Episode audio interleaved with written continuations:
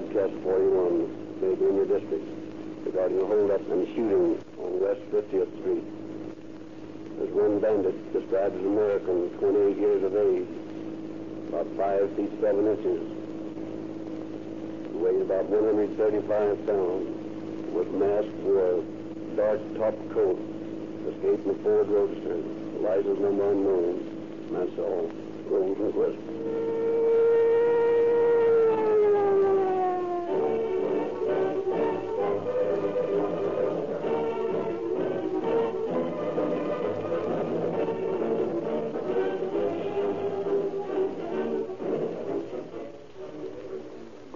ladies and gentlemen. Everyone wants good mileage from his gasoline. Here's the way to get it. Use one brand of gasoline regularly and make that brand Rio Grande Cracked. Rio Grande Cracked will give your car the same dependable police performance demanded by the police and fire departments of the great Southwest. Smart purchasing agents demand the gasoline that delivers good mileage. They know to a fraction of a cent per mile what it costs to operate automotive equipment. Rio Grande Crack will give you as many miles for your money as any gasoline you may buy. Fill your tank tomorrow at your Rio Grande dealers for sparkling performance and dependable mileage. Crack will settle your gasoline problems for good, for its quality never varies.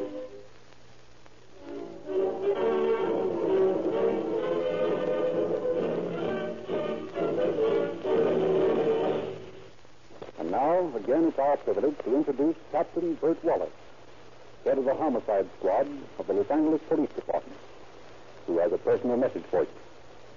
Good evening, Captain Wallace. Good Uh, good evening, friends. Tonight, Chief Davis has selected a story which is somewhat the reverse of our usual procedure. Tonight, we will tell you how hard a police officer works to get a man out of prison. It sometimes happens in the work of keeping the peace when cold scientific police procedure meets with heated human emotions that mistakes are made. No police officer, no matter how hard he has worked on a case, wants to see a man who has not committed a crime prosecuted for it. When such a situation occurs, every police facility is utilized to build a case which will convince the parole board that the mistake must be rectified. To build such a case was the Herculean task that faced Captain Barlow, our fingerprint expert. Uh, Frederick Lindsley will now tell you how well he succeeded. Thank you, Captain Wallace.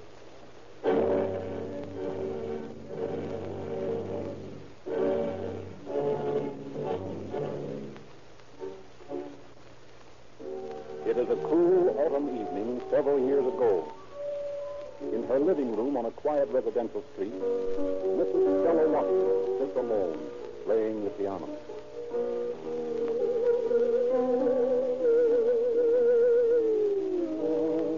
Now, let's pick him up. Oh, I said stick him up. what do you want? Give me a jewelry. Well, I haven't any. Come on, come on, kick in with that ring. Come on, come on, hurry up, will you? Here you are. All right. And the others? What others? You know what others. The diamonds in your jewel case. Where are they? I, I don't, I don't remember where I put them. Come on, quit stalling. I'm liable to get impatient and pull this trigger. Uh, Please put the gun down. I'll try to find them. Make it snappy and be quiet. One peep out of you and it'll be your last. Oh, give me time to think. Let's see. I remember seeing them last in the bed. Come on, come on, hurry up. I haven't got all night. Well, I'm trying to remember where they are. Just a minute. Lady, I'll give you just three counts to get those stones. Oh, please. One, two. Hey, hey, come back here.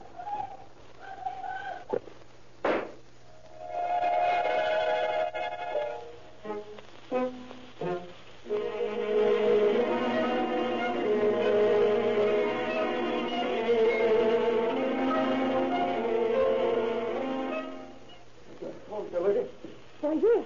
Gonna use it? Why, yes, here it is, just inside the door. Is anything the matter up the street? Yeah, woman was just shot. I'll call an ambulance. Hello, hello. Operator, get me to the police department. Hello? Say, there's been a woman shot out here on 50th Street. Yes, nice Avenue. Say, you better send the ambulance out. Well, how did it happen, young man? I don't know. I, I just saw her run out screaming. Oh, whoa. What's that sticking out of your pocket? Now, what? Well, Henry, it's a gun. Henry, he... Shut up, old fool, I'll plug you too.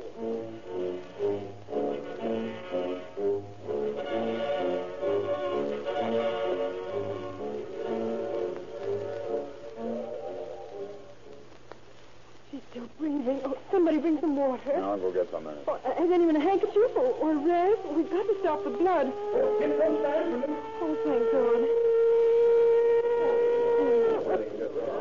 Right this way, Doctor. Stand back there. Stand back. Oh, how come there?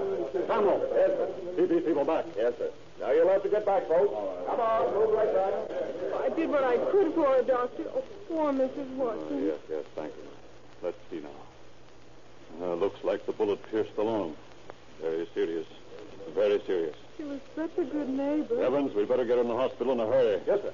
I'll stay here until the homicide men arrive, Doctor. Very well, Camel. Now, uh, what do you people know about this? Here, here, wait a minute, just a minute, one at a time. One at a time.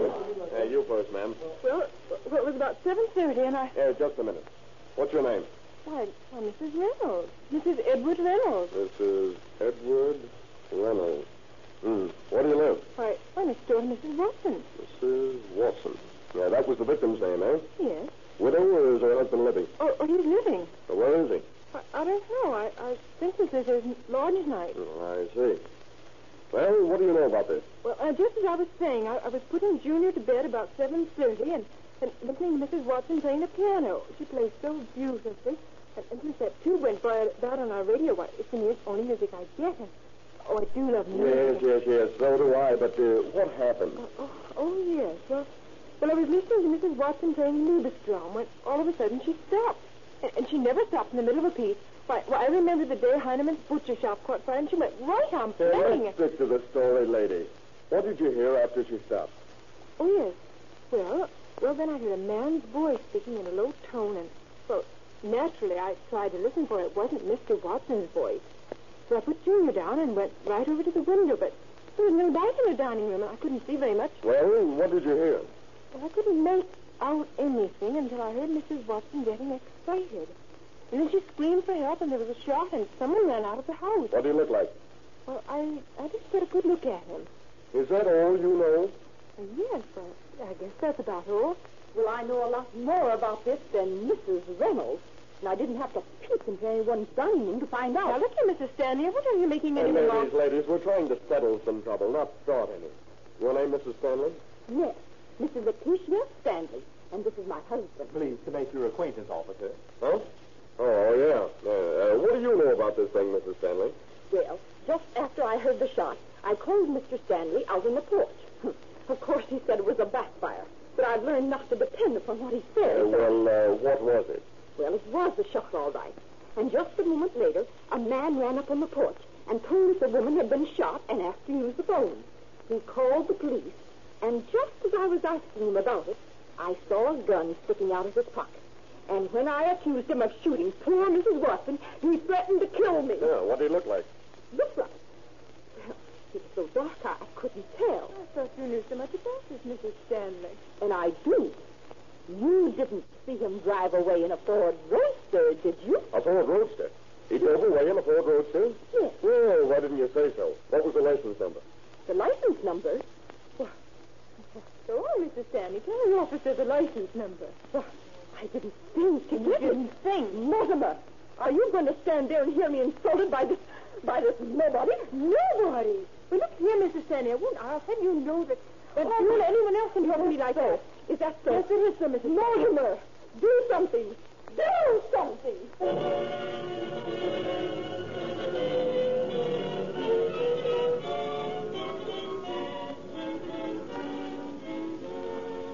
Peace finally restored, and meager information gleaned from such witnesses as there are, the investigation is turned over to Howard Barlow, who closely examines Mrs. Watson's house for fingerprints. Well, apparently he entered the house through this window here. Yeah, the screen's been taken out. By the look of this deep shoe print under the window, he left the house the same way. Now, let's take a look at this screen. Hmm. Not bad. I think we can get a couple of fair prints off this thing. Might as well take it into Central and photograph it there, Eddie. Okay, Howard.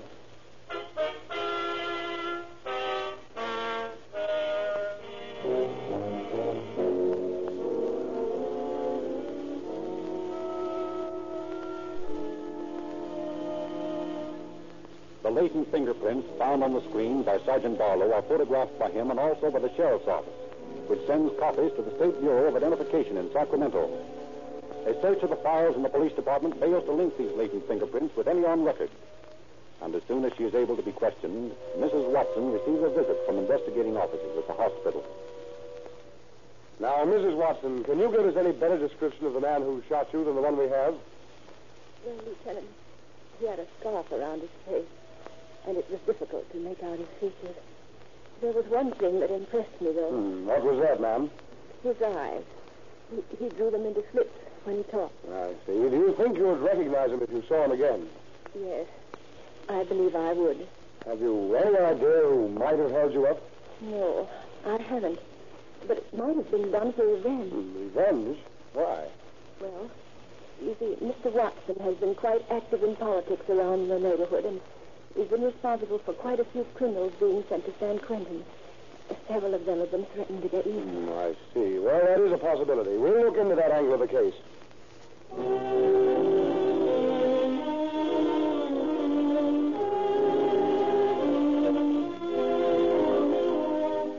But several days go by, and police are unable to connect the crime with any of Mr. Watson's potential enemies or with any of the records on file. Then in a rooming house on South Hope Street occurs an incident which is destined to have grave bearing on the case. I tell you, Mrs. Guinness, this has got to stop. I'm moving out. Sure, and what is it now, Mr. Fitz? Now, it's my pants. Ah, sure, the saints be praised. What's the matter with your pants? Do you want them patched, baby? No, I don't want them patched. I haven't got them to be patched. Well, now, where are they, Mr. Fitz? They've been stolen. Stolen, is it? Yes, stolen. And I know who did it. And who? Well, I think I know. It's that Preston fellow in room 105. And what makes you think he took them? Because I saw him wearing them this morning. The devil you say. Yeah. Well, I won't have goings on like that in my house. Now, you come along with me, and we'll see about it. Uh, well, what's you going to do? And we're going to talk to Mr. Preston about your time. Come along now. Why, I never had anything like it in my house. I I'm not never going to have a it. place like this. Are you in, Mr. Preston? yeah, who is it? It's Mrs. Guinness. Oh, come in. Oh, good afternoon, Miss Guinness. Mr. Preston, whose pants is them? Why, they're mine. No, they're not, young man. They belong to me. You stole them. I did not steal them. I bought them from Jimmy Black. Well, they're my pants. Oh, I didn't know they was hot. I wouldn't have bought them. Mrs. Guinness, I don't believe this young man's story. Ah, well, it doesn't sound straight to me either. And I'm going to get to the bottom of it. What do you mean? Young man, I run a decent house here, and I don't want the likes of you into it. Okay, I'll move. Not with my pants I on. know you'll move. And if you'll be in the police patrol, you'll be moving. Huh, I've been missing things around my place, too. And I'm going to find out who's been taking them or know the reason why.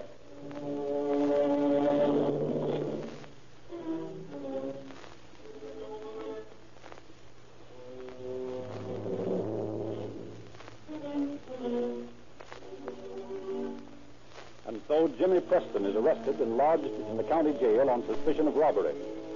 His fingerprints are sent to Sacramento, and police are elated to receive a reply from the State Bureau of Identification that they bear a general similarity to the prints found on the screen at Mrs. Watson's house.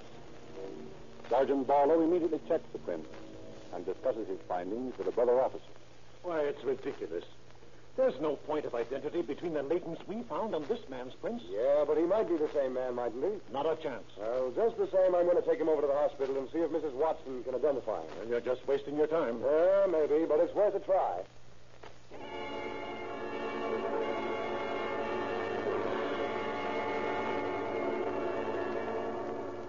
Now, Mrs. Watson, is this the man that held you up?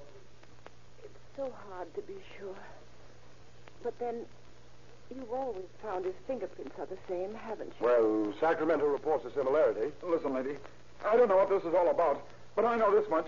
I never saw you before in my life. Yes, Lieutenant. I'm sure now that this is the man. Notice the way his eyes draw down to slits?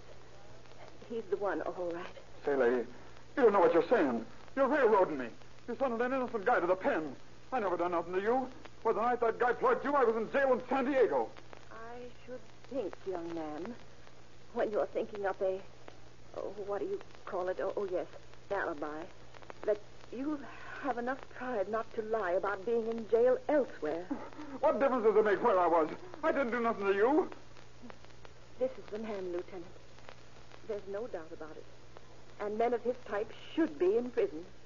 I'll do everything I can to cooperate with you. I'll help in every way to see that he's sent there for good.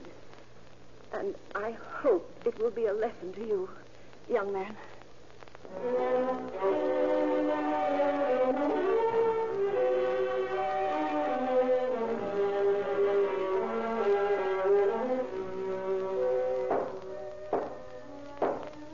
James Preston, stand and face the court.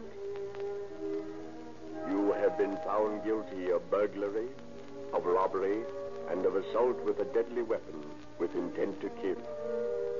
Therefore, James Preston, I hereby sentence you to serve from 11 years to life in San Quentin Prison.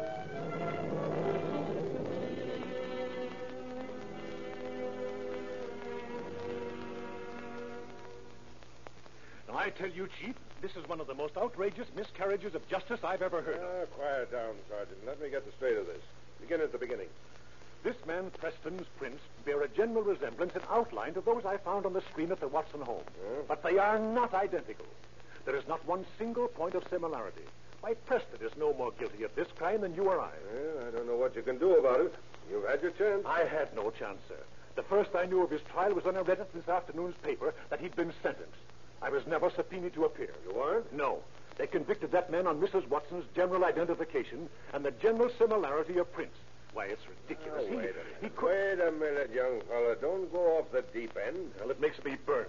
We've got to do something about it, Chief. We can't let an innocent man go to prison. There isn't much we can do about it. Judgment has been passed. And it isn't fair. There's only one thing for you to do now, then. What's that, sir? Find the man who left his fingerprint on Mrs. Watson's screen. If you can find the real criminal and convict him on your fingerprint evidence, then you can free Preston. And in the meantime, Preston has to go to San Quentin for a crime of which he is innocent. I'm afraid so, Sergeant. Very well, then. I'm going to find the real criminal if I have to go over every single one of the 300,000 prints in our files.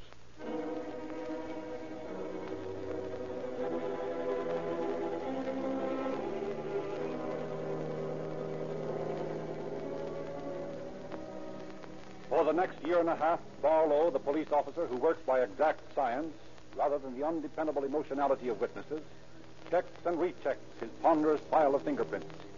Every burglar suspect brought in for questioning is fingerprinted, and his prints are compared with the marks left on Mrs. Watson's screen. Still, nothing comes of the patient search. Only the thought of justice that he alone can bring to an innocent man immured in San Quentin spurs Barlow to his Herculean task.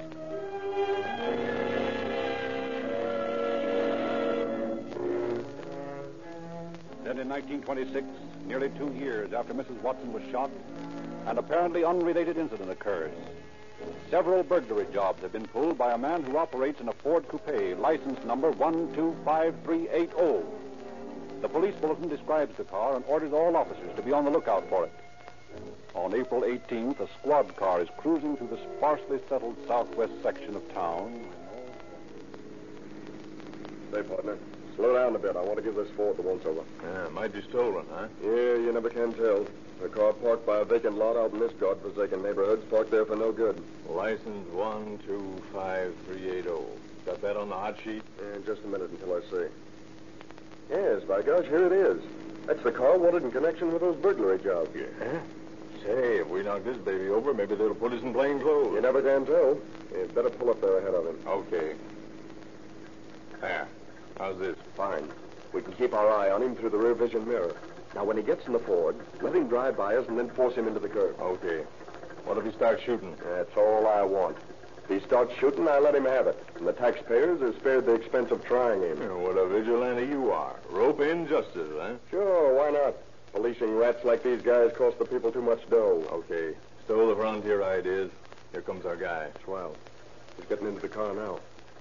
He's rolling. Let's go.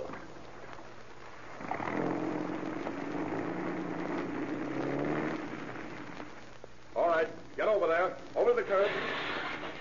what's the big idea? Up with your hands. Reach and keep them there. Hey, what is this? Get up. Get out of the car.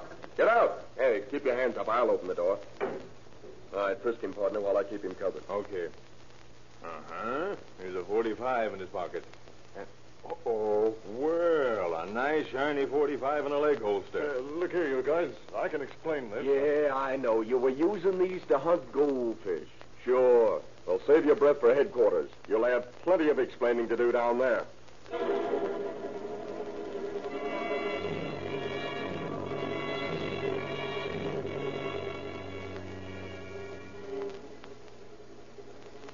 Suspect who says his name is Carroll is brought in, fingerprinted, and booked on suspicion of robbery. Sergeant Barlow checks his prints against those found in the recent holdups and faces the man with these facts. Well, Carroll, are you ready to confess? Confess what? Oh, you know that better than we do. Well, maybe I do, but you guys are paid to find out things. Suppose you find out something about me. Very well. We'll show you how far we've gotten. Barlow, suppose you tell Carroll what we know about him. Well, Carroll, on December 29th, you burglarized the home of Charles McInnes on Glendale Boulevard. On July 4th, you broke into W. Barker's house on Western Avenue. And on January 2nd, you committed a burglary at 5012 Beverly Boulevard. Shall I go on? Or are you convinced? How do you know all that? Fingerprints. You left a nice set of prints on every one of those jobs. Ah, fingerprints don't prove anything. No? Well, we think they do. Yeah?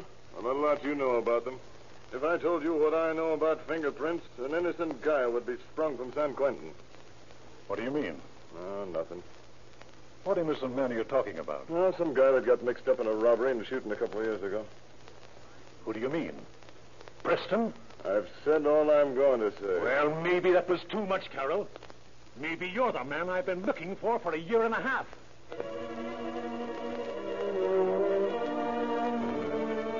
Barlow, the end of his long search in sight, rushes back to his office to compare those window screen prints for perhaps the last time. Elated with what he discovers, he bursts into the chief's office. Oh, well, Chief, I found him. Found who? Well, the man who shot Mrs. Watson. Yeah? Yes, sir. Look at these prints. Oh. Identical, aren't they? Yep. Exact duplicates.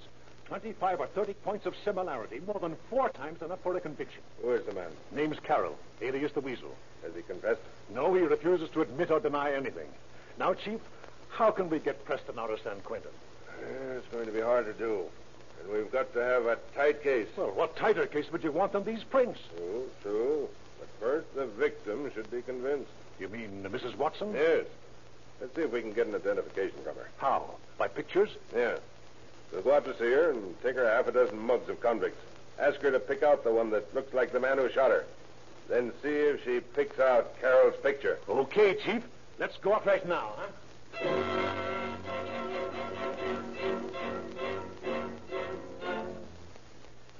Mrs. Watson, I never bothered you about it before, but I've always felt that an innocent man was sent to prison in that shooting case of yours last year. An innocent man? Yes. I was never satisfied that Preston's fingerprints were the same as the ones on your screen. Oh, but Mr. Barlow, that couldn't be. Why, I read in the paper that his fingerprints were the same, and naturally, when I saw him, I. Oh, well, maybe I was influenced by the story in the paper. Well, the story in the paper was incorrect. Now, we think that we have the criminal in custody, and we want you to help us. Why, of course, I'd be glad to help you in any way I can. Very well. Now, here are ten pictures of criminals from our mug books. Do any of these men look like the fellow who held you up and shot you? Well, now, wait until I put my glasses on. Ah, there. That's better. Now, let's see. No, that's nothing like him. Oh, no, not that one. No, that's not him. Oh, wait a minute. Here he is. Yes, I'm sure that's him. See how the eyes squint? That's just the way he looked at me. You see that, Chief? She picked out the picture of Carroll. Mrs. Watson, you're right this time. This man's fingerprints match exactly the prints left on your screen. And you mean that the man in San Quentin is innocent? Yes, Mrs. Watson, he is. Oh, how terrible. Believe me, Sergeant, you can count on me to do anything I can to make up this terrible injustice to the poor man.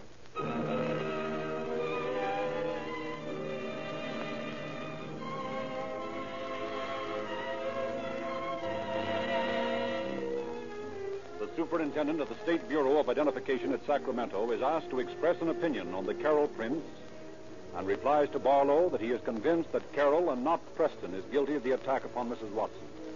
Barlow engages upon a voluminous correspondence with Preston in San Quentin, with the governor, and with the judge who sentenced Preston. The machinery set in motion for Preston's parole, Barlow appears in the office of the district attorney. Now, I've sent you a statement of the facts in this case, sir. And now I'm prepared to ask you for a complaint charging Carroll with burglary, robbery, and assault with a deadly weapon with intent to kill. You think you have a case? Yes, sir. I've identified Carroll with six jobs, including the Watson job. The bullet taken from Mrs. Watson's body was shot from the same type of gun as found on Carroll. Uh, what does Carroll say? Well, he refuses to talk, and he's in the general hospital now for sanity observation. The doctors believe that he may be a victim of dementia precox, but I think he's just faking to try to beat the rap for a stretch Patton. Now, I know this man is guilty. I have all the proof necessary to convict him, and I want you to prosecute him. Until Preston is freed from San Quentin and Carroll takes his place, we can't claim to have any justice in this state.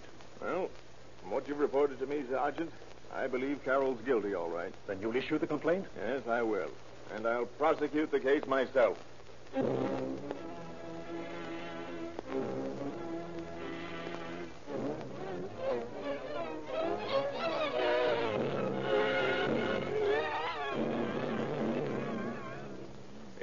A year and a half after he had entered the state penitentiary, the great gates of San Quentin open on James Preston, and he emerges a free man. He hastens to Los Angeles to meet personally the man who has worked with such untiring effort in his behalf.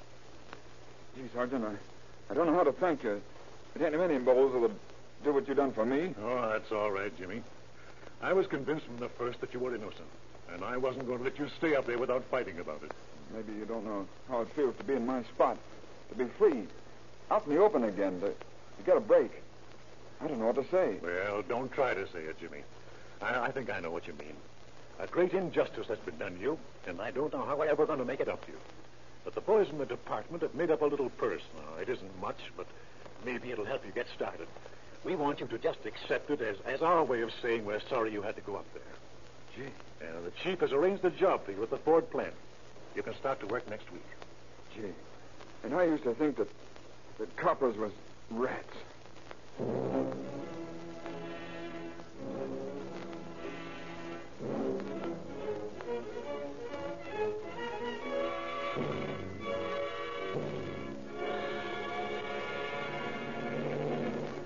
So did the police try to make some sort of retribution to Jimmy Preston.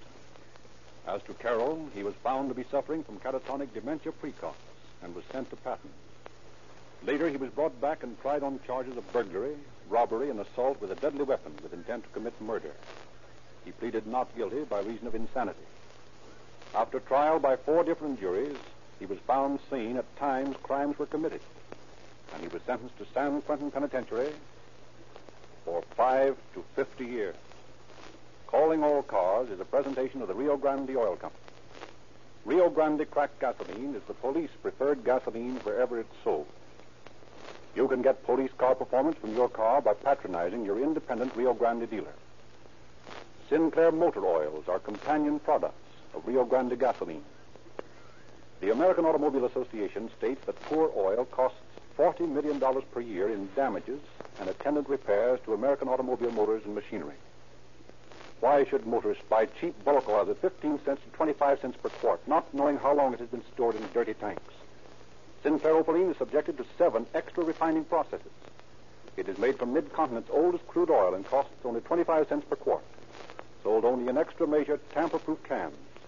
Don't gamble with your investment in your automobile when you can have positive motor protection with Sinclair Opaline at only 25 cents per quart at independent service stations.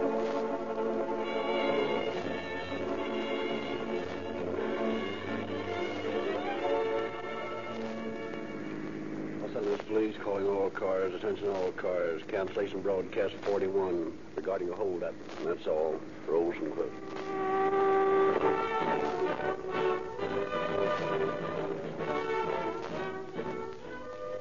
Calling All Cars is written and produced by William N. Robson.